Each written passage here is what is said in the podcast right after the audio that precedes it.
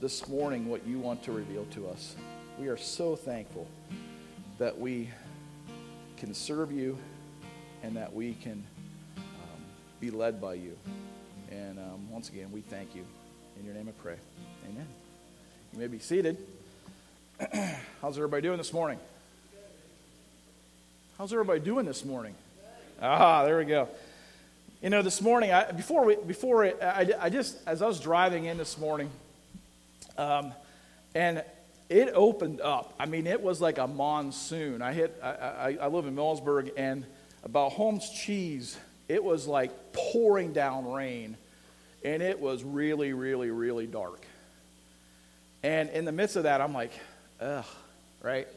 Ugh, it's so dreary. It's kind of eh, you know. And I'm like, well, I wonder how many people are going to be impacted by this this morning. But you know what? As as I was thinking through this, right? And, and bear with me, we'll, we'll get into scripture here real quick, but I just feel like God really spoke to me in this. As dark and dreary as that was, guess what? The sun was still there. Right? Otherwise, it would be pitch dark and I couldn't see anything. And I mean, even though I had to have my headlights on a little bit, I could still see. And that's how it is in this dark world that we live in. And we hear all this bad news continuously in, on the radio you know, and, and we know, as we've been studying Romans, we know that there's such a thing as evil and sin and total depravity. Yet, God is there. And His light is shining, even when it seems like it's the darkest. His light is still there, and His light is still revealing things. And His Holy Spirit is still roaming around. And as we look at today's scripture, I believe this is what He's telling us that, that, that the Holy Spirit is still relevant in our own lives right now and it actually sets us free from sin in this oppression that we feel, in this darkness that we feel. So, with that, let me uh, go ahead. Uh, if you have your Bibles, turn to Romans chapter 6. Romans chapter 6, we're going to start in uh, verse 15. And I'm going to go through 15 through 19. So, let me go ahead and read that real quick, and then uh, we will get into it. What then? Are we to sin because we are not under law, but under grace. By no means. Do you not know that if you present yourselves to anyone as obedient slaves, you are slaves of the one whom you obey, either of sin, which leads to death, or obedience, which leads to righteousness? But thanks be to God that you, who were once slaves to sin, have become obedient from the heart to the standard of teaching to which you were committed and having been set free from sin, have become slaves of righteousness. I'm speaking in human terms because of your natural limitations. For just as you once presented your members as slaves to impurity and to lawlessness, leading to more lawlessness, so now present your members as slaves to righteousness, leading to sanctification. Let me pray one more time. Father God, we thank you for your word. We thank you that it is from you that is God breathed. And we, uh, we pray right now that your Holy Spirit will open up our hearts and our minds. Give me the words to uh, say what you want to say today. In your name I pray. Amen. So, what then? Are we to continue in sin, to live in sin because we are not under law, but under grace? This is this is the question that Paul poses here, and it's very similar to the question uh, at the beginning of chapter 6. And these, uh, these questions here are arguments I'm sure he heard, as, especially as he talked about grace. And, and, and so, where are these questions coming from, first off? Um, I, I, would, I would think that it, it would either be from someone that truly believes that, maybe someone that we would call maybe a hyper grace, where you can do whatever you want to do, it doesn't matter anymore. Or maybe from the legalist who says, nah, you're just telling people to go ahead and do whatever they want because this grace is so free, you don't have to do anything out of it. Either one of them, the argument, um, it, it, just doesn't work. You know, the argument, I, and I hear this at times, even in this area So you're just, you're just giving us a license to go do whatever you want to do. How many of you ever heard that, that, that argument before? Especially when you talk about grace and how free it is. And it's a free gift given by God. And it's almost too good to be true. And so when you frame it around that, you hear people say, well, you're just, you're just promoting people not to listen to God. And that's the furthest thing from the truth. As Paul starts off, what then? Are we, who are we? Believers. Right? Those that have put their trust in Jesus. And it goes on, to sin. And, and if you look at it, look how this is broke down. If you look at the original Greek, it, it, it's a continue to live in sin, a lifestyle of sin, identification in sin. Um, you know, right now in, in the church, uh, in the popular church, we are hearing um, that there's a movement, not necessarily in this area, but throughout the United States, of I want to be a gay Christian. That's false. You cannot be a gay Christian. You cannot identify in sin and then tag Christian onto it. Now, this doesn't mean that we reach perfection when we become a believer, and it doesn't even mean that you can't be a Christian struggling with homosexuality. But if you identify in your sin and that becomes your identifier, no, this is, this is not right. And, and, and Paul is, is addressing this. You know, and he goes on, because we are not under the law, but under grace. By no means. And this is the strongest no that you can get out of the Greek language. Paul is screaming this at the top of his lungs that no, you cannot continue to go on into sin, in a lifestyle of sin. And, and out of this question, I believe it's a misunderstanding at best of grace, at worst, a perversion of grace. I believe this is what's happening with this question, the people that are posing this question. And so let's just take a, a look at what grace does. We know that grace saves us. And that's wow.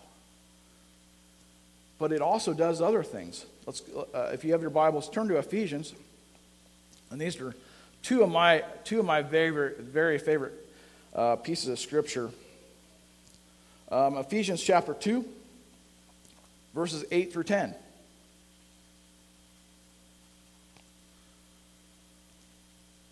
For by grace you have been saved through faith, and this is not your own doing. It is a gift from God not results of works, so that no one may boast. For we are his workmanship, created in Christ Jesus to do good works, which God prepared beforehand that we should walk in them. So there's something that happens with grace. It saves us, but that's not where it ends. It comes into our lives, it changes our lives. Another verse that I absolutely love Titus. Titus chapter 2 starting in verse 11. For the grace of God has appeared, bringing salvation for all people, training us to renounce ungodliness and worldly passions, and to live self controlled, upright, and godly lives in this present age, waiting for our blessed hope, the appearing of the glory of our great God and Savior Jesus Christ, who gave himself for us to redeem us from all lawlessness and to purify for himself a people for his possession who are zealous for good works. So there, there's, there's things that happen with grace. I, um, last night I, I woke up, uh, it, was, it, was, actually early this morning, and I, I just really f- uh, felt like God gave me this.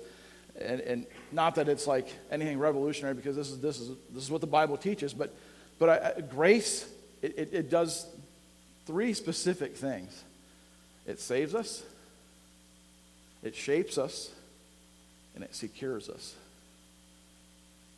Like that I did there, three S's. It saves us, shapes us, and secures us.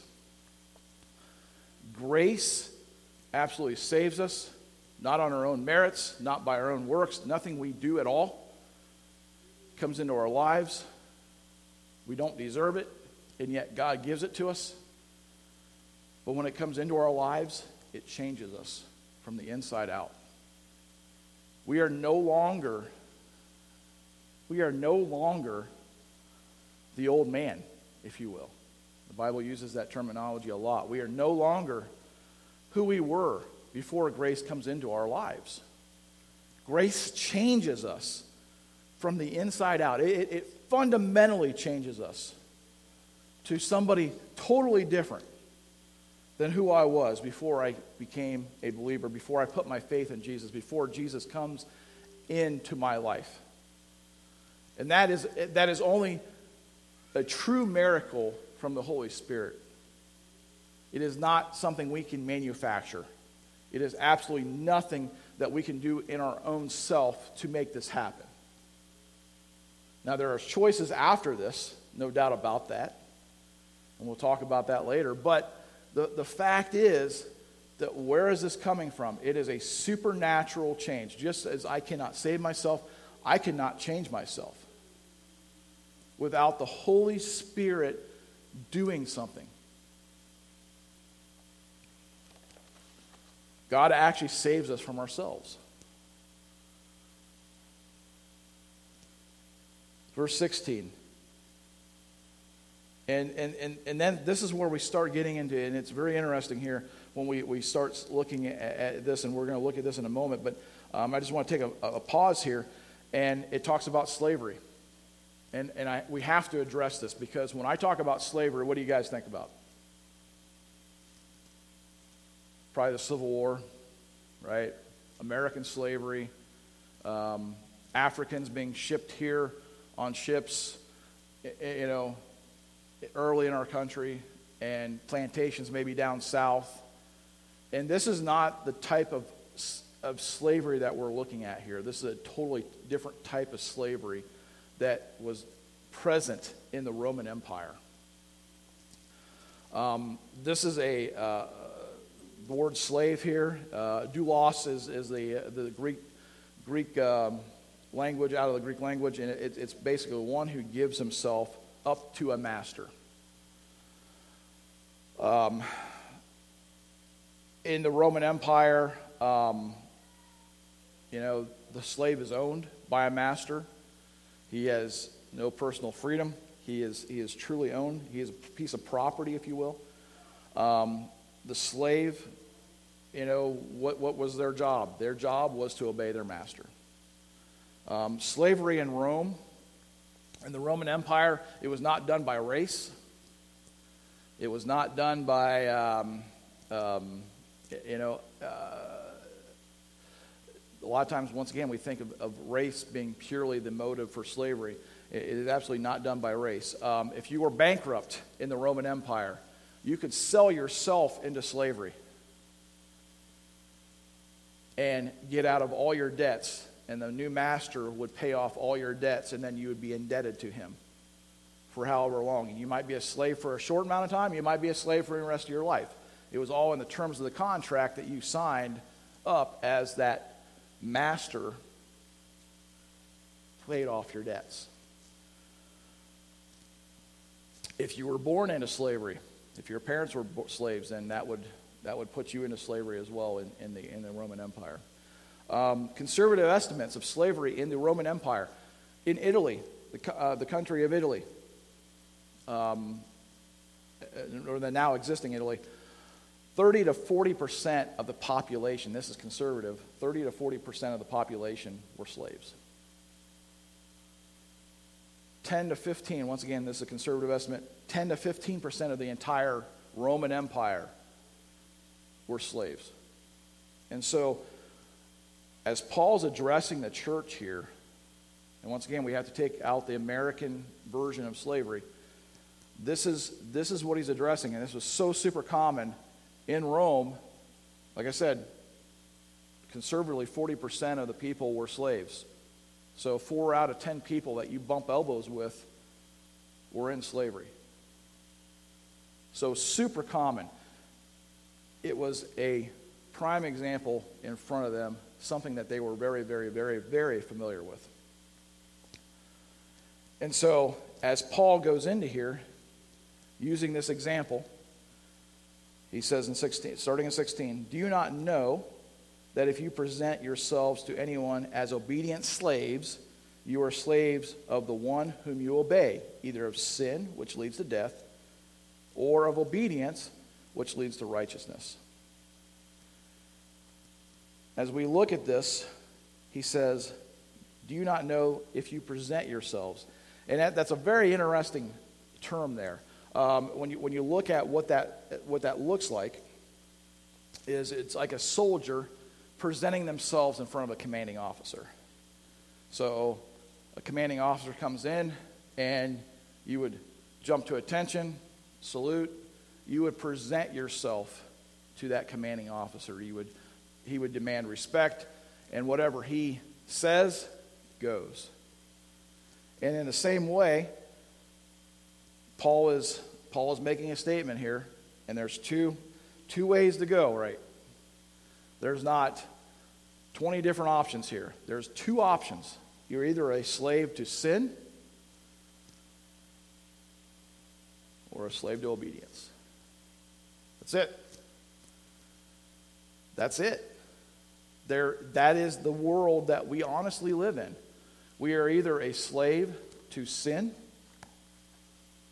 or a slave to obedience, a slave to righteousness. And as Paul Paul hashes this out, he goes, You're either in one camp or the other. And whichever camp you're in is what you're going to present yourself as. What you're going to obey. You're either going to obey sin or obey righteousness. That's the two options we have. And that, that transcends cultures, transcends time, we are still under that. Today's culture, you know, biologically, we have two genders male, female. Ironically, our culture right now is trying to have all these options. That's just an example from our culture right now, right? And as insane as that is, if you would have, if you would have told someone 20 years ago that that's what the options were going to be, that you have like 575 genders, someone would have laughed at you. And the reality is, a lot of times we try to do this with this. Well, you know, I'm not, I'm, I'm not that bad. You know, I'm here or I'm here. No, the reality is there's two camps. You're either in sin or you're obedience, which leads to righteousness. That's it. That's the reality. This should sound familiar, though. So, either a slave to sin Sin leads to death. Under death, what does it look like? Darkness.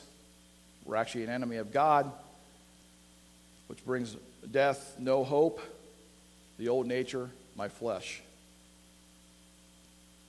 Over here, you have obedience and righteousness, which brings light, peace with God, life, hope, a new heart. You have the Holy Spirit that comes into us. And if, if, you, if you've been tracking with us in Romans, there's this, this theology that we talked about earlier called the federal headship. And what does, this, what does this really come down to? Either you're in Adam, and Adam represents you in his fallen nature, in his sinfulness, in his rebellion against God. And honestly, that's where we all start. When we are born, we're there.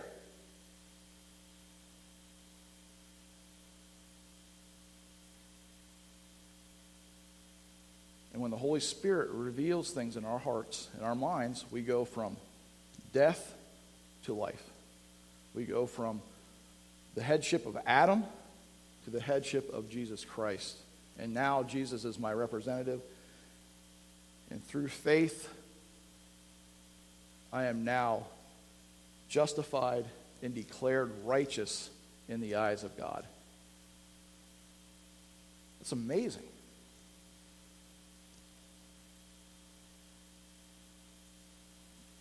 the, the sin camp, you can only exercise their will towards sin. You are a bondage of sin in that. And so sin is your master.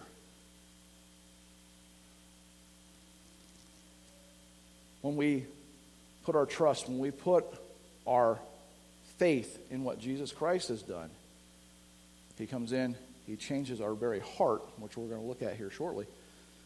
Doesn't mean we're going to be perfect overnight but there is movement towards holiness.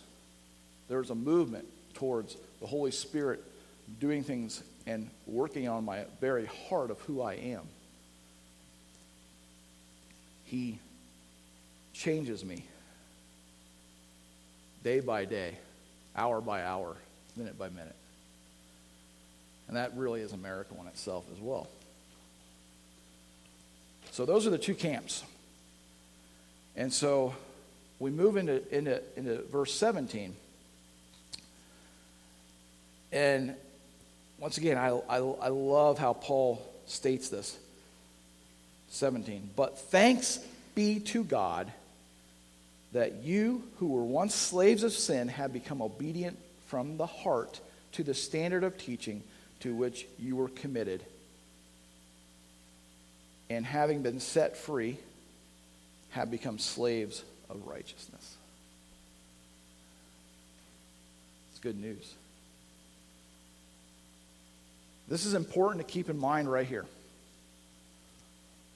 This is all about what God has done for us as believers. If you put your faith in Jesus, guess what?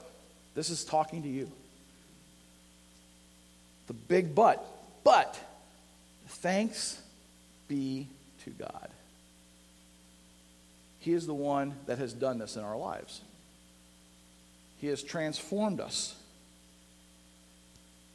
You were once total enemies of God. You were slaves to sin. You could only obey your flesh. You were in bondage to sin. But that is gone away with because of what Jesus has done for you. The moment you have put your faith in Him. And this is, once again, this is all past tense. It says, have become obedient from the heart. Past tense. This is, this is, this is a, a moment where this, he's reminding us this is where we're at as believers. There's a new will, there's a new heart. It's like having a transplant. Um, my heart of stone, my, my, my, that was not alive, has been given a new heart, a heart that's beating, and a heart that is, is wanting to do what God wants to do. Now, once again, doesn't mean we're perfect. We're still, we're still working all this out, folks. And I, even, even this week, I, I had uh, met with somebody that was beating himself up because he's like, Well, I, I still sin. Yeah, me too. And that's not what this is.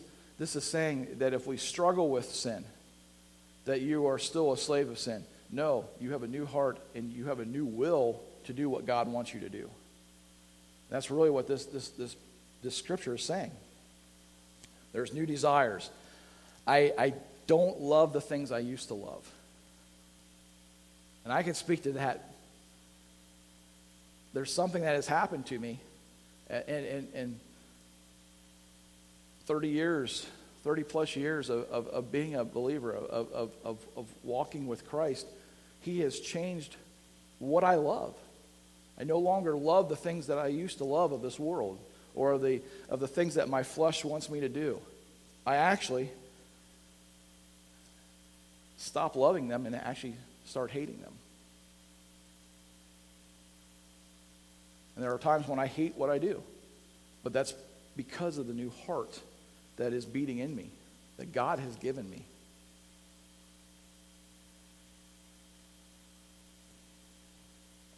So we have become obedient from the heart to the standard of teaching to which you were committed. As, as we look at, at this phrasing, to the standard, and it's almost like the standard there is, is a, uh, if you go back to the Greek, it, it's almost like a branding or making a, a indent into something hard, it, it is actually making an impression. And so, this, this standard of teaching, this impression of teaching. Where's the teaching? It's the gospel. It's, it's the teaching of Jesus Christ. It's the, it's the entire Bible that God has given us, the standard of teaching.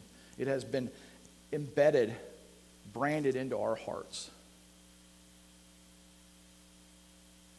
to which you, the believer, right, were committed. And, I, and it, it's interesting how this, this word committed is the end. And the only, the, it, it, you look back at the original Greek, once again, it, it's, it's delivered over. So the only thing that I could think of in the English language that I could even wrap my head around what this meant, what it looked like, um, you're being committed to the insane asylum.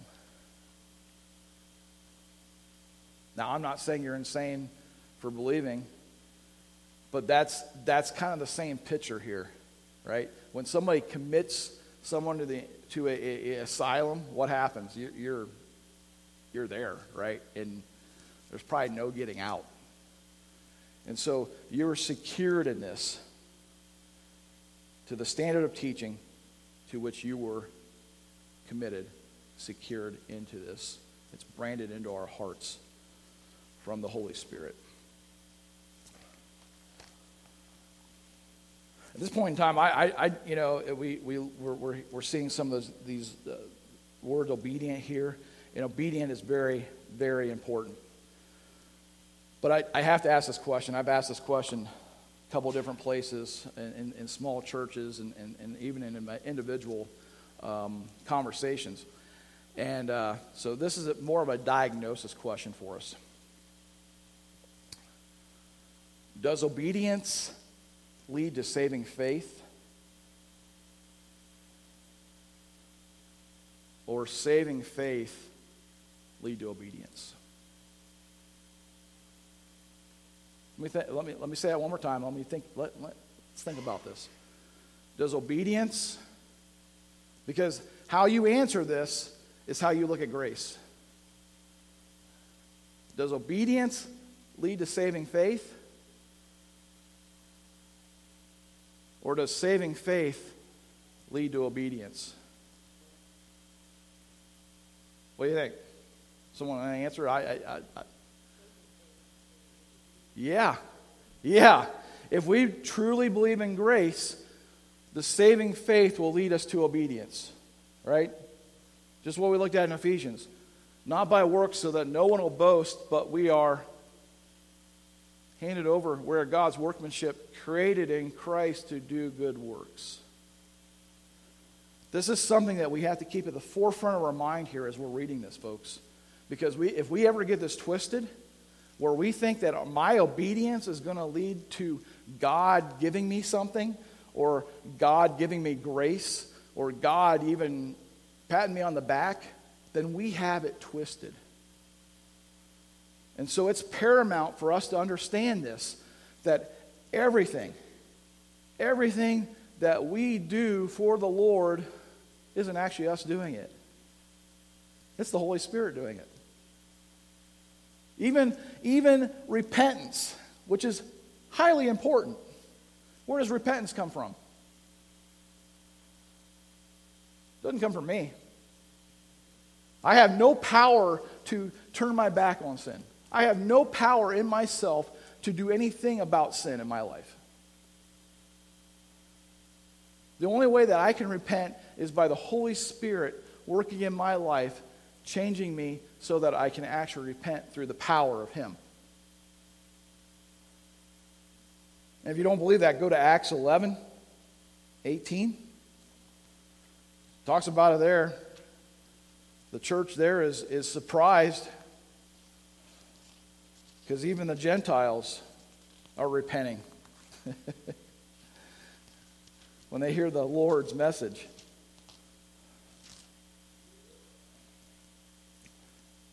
Eleven eighteen, Acts.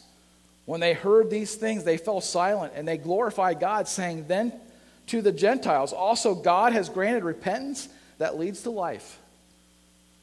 Where did repentance come from? God, Holy Spirit.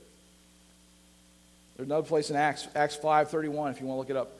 Uh, I'm not going to go there, but it, it, talks about God giving repentance. It, it, it, is, it is only through the Holy Spirit that I can even repent. I'm going to be frank, it's only by the Holy Spirit that I can even get saved, that my faith, that I even know that I need God. That's the only way that I know that. How is it that one person can listen to a sermon and hear the gospel and one fall on their face and say, I need Jesus, and another one just walk out and say, ah, that was, a, that was an okay sermon? I didn't get much out of it. It is only through the power of the Holy Spirit penetrating our hearts and our minds that He can actually do any, that we can do anything.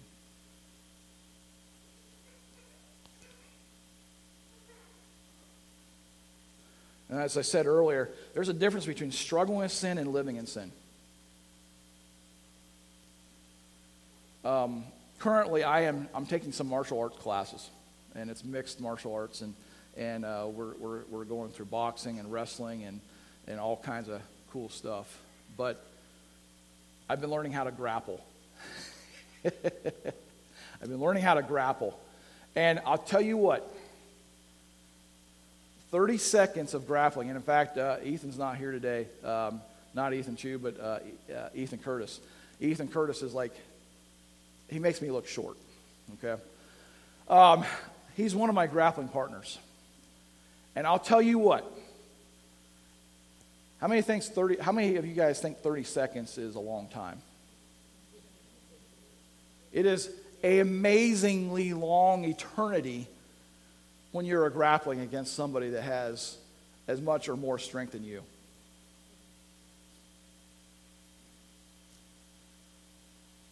This is what it's like to fight sin and wrestle against our own sin. It seems impossible at times, and, and you get, uh, uh they, they, they, call the terminology getting gassed. Like I, I run out of breath really quickly. In 30 seconds, I, and I'm, to be fair, I'm the old man in the, in the whole group. But I get winded very quickly. But I'm also building my tolerances up. And I'm also, you know, getting better shape doing this. And so I don't get winded as much. And this is the same way when we struggle against sin. It's no different. God continues to give us grace upon grace upon grace. And He also gives us the fortitude to fight our own sin off. And sometimes we win. Sometimes we win. I've seen it in my own life. Sin habits that I had over here, that I've struggled with most of my life, they're either gone, at least on the outside, or they're very minimal compared to what they were 20 years ago. But God's still working on me because one of my one of my sin habits is losing my temper. And uh, even even like five years ago, this is this is uh, this is this once again is a testimony of what God has done. Um, I was working on my wife's old Jeep. Underneath there, got a face full of antifreeze. Now, what did I do? I was actually pretty calm. I didn't say a cuss word. I didn't throw anything. 20 years ago, that, I, that would have been the end of the world, and I probably would have ended up breaking more things than fixing. That's God working in my life. That's the only explanation because how many times have I tried to break those habits and had no power to do so? But when God comes into our lives, he changes us. Now, does that mean that I've arrived? Absolutely not. Because guess what? I still have bad attitudes in my heart that God's working on.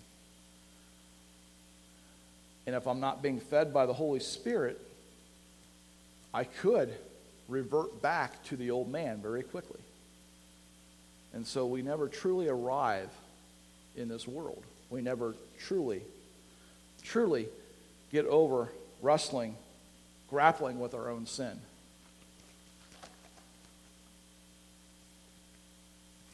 Until until we go home with the Lord. Verse 18. Once again, this is a past tense. Having been set free from my sin, just as I was explaining a little bit earlier. I, I, I am no longer under the old slave master. The old slave master cannot control me. Although sometimes we, we, we are like the children of Israel, living in slavery, right? They go out in the desert and they're like, man, you know, in my flesh, man, we had it better back in Egypt. And sometimes I can grumble and complain, and that's usually when sin rears its ugly head in my own life.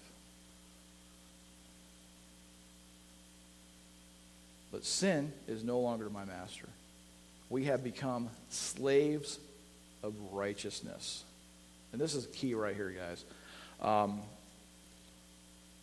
my new identity, my new master is righteousness, is Jesus. As I said earlier, you know, I, I, I don't think you can be a gay Christian. But I think you can be a Christian struggling with homosexuality tendencies. Something you wrestle with. Every, every single one of us has sins that we struggle with. The problem with saying I'm a gay Christian, who are you identifying with? What are you identifying in?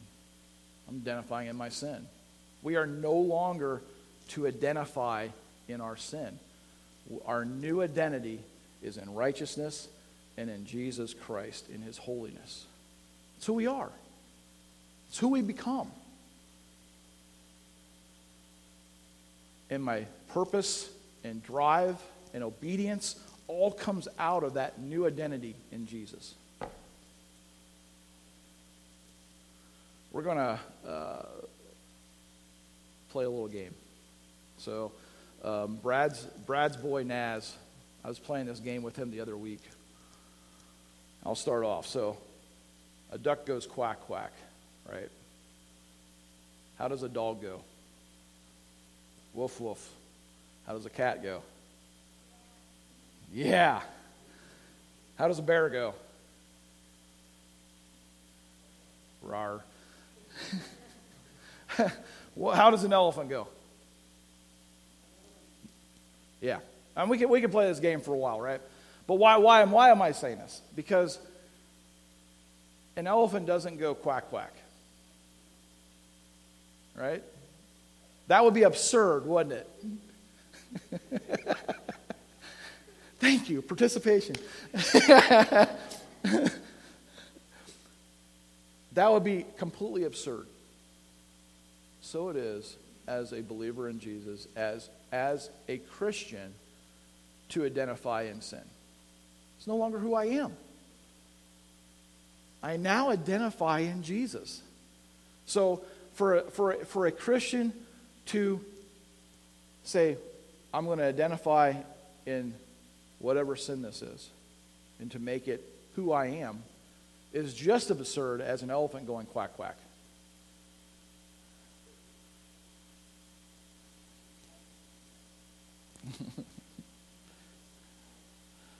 uh, verse 19. Um, and Paul goes there in here and he goes, I am speaking in human terms because of your natural, natural limitations.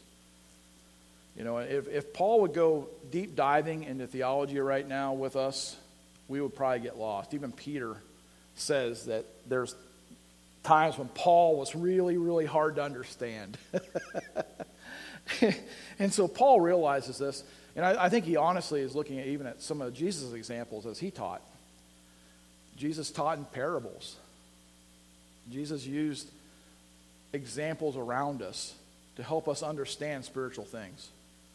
And so Paul, Paul is talking about this. He says, I'm speaking in human terms because of your natural limitations. For just as you once presented your members as slaves to impurity and lawlessness, lawlessness leading to more lawlessness, so now present your members as slaves to righteousness, leading to sanctification. So Paul is reminding us here we were once slaves to sin. We once snapped to attention every time sin called. And we would go, How far? How high? What do you want me to do? That's basically the picture he's painting here how sin ruled our lives.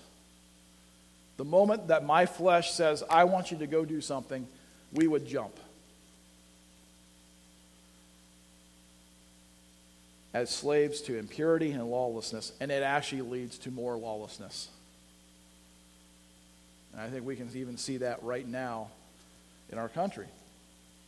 But, you know, our country is not the only country dealing with that. It is any, any culture, any person, as you continue in your slavery to impurity and lawlessness, it leads to more lawlessness. It just continues to get worse. But then Paul says, but now, present your members. So just as you used to be led by your sin, be dictated by your sin, now present your members as slaves to righteousness, leading to sanctification, or the NIV says holiness. So there's, there's practical, there's practical holiness coming here. God declares us righteous in his sight but God is making us righteous on a practical level as we live out this life being led by the Holy Spirit. And that's really important for us to, to understand.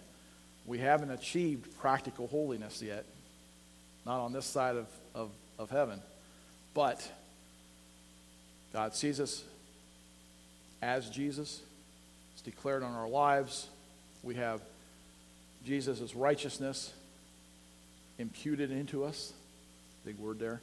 But he is also working it out in our lives day by day, moment by moment, that we are being led by the Holy Spirit. This is really good news. Not only does he want to save us, but he wants to change us for our well being and those around us. I can tell you this I am, and you can ask my wife, I am a much better husband following Jesus and as he sanctifies me than I was when we first got married.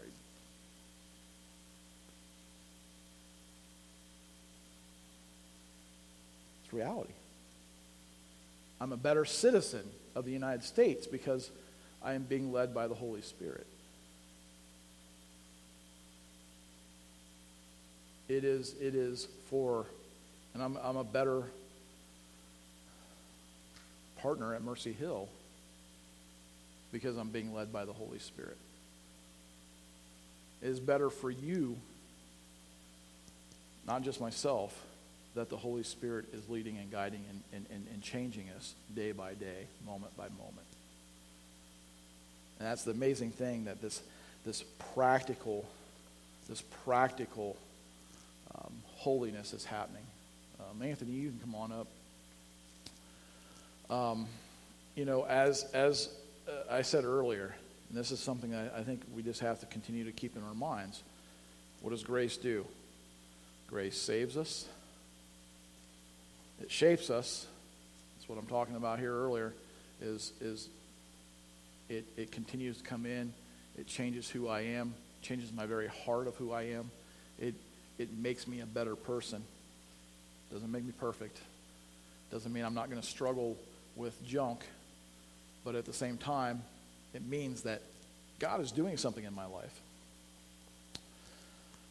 And He secures us. It's something I didn't really talk a whole lot about, but He, he has us. If He saves us, not on our own merits, He's not going to reject us because we mess up. He has us, and He's going to keep us. And that really is the good news of the gospel, guys.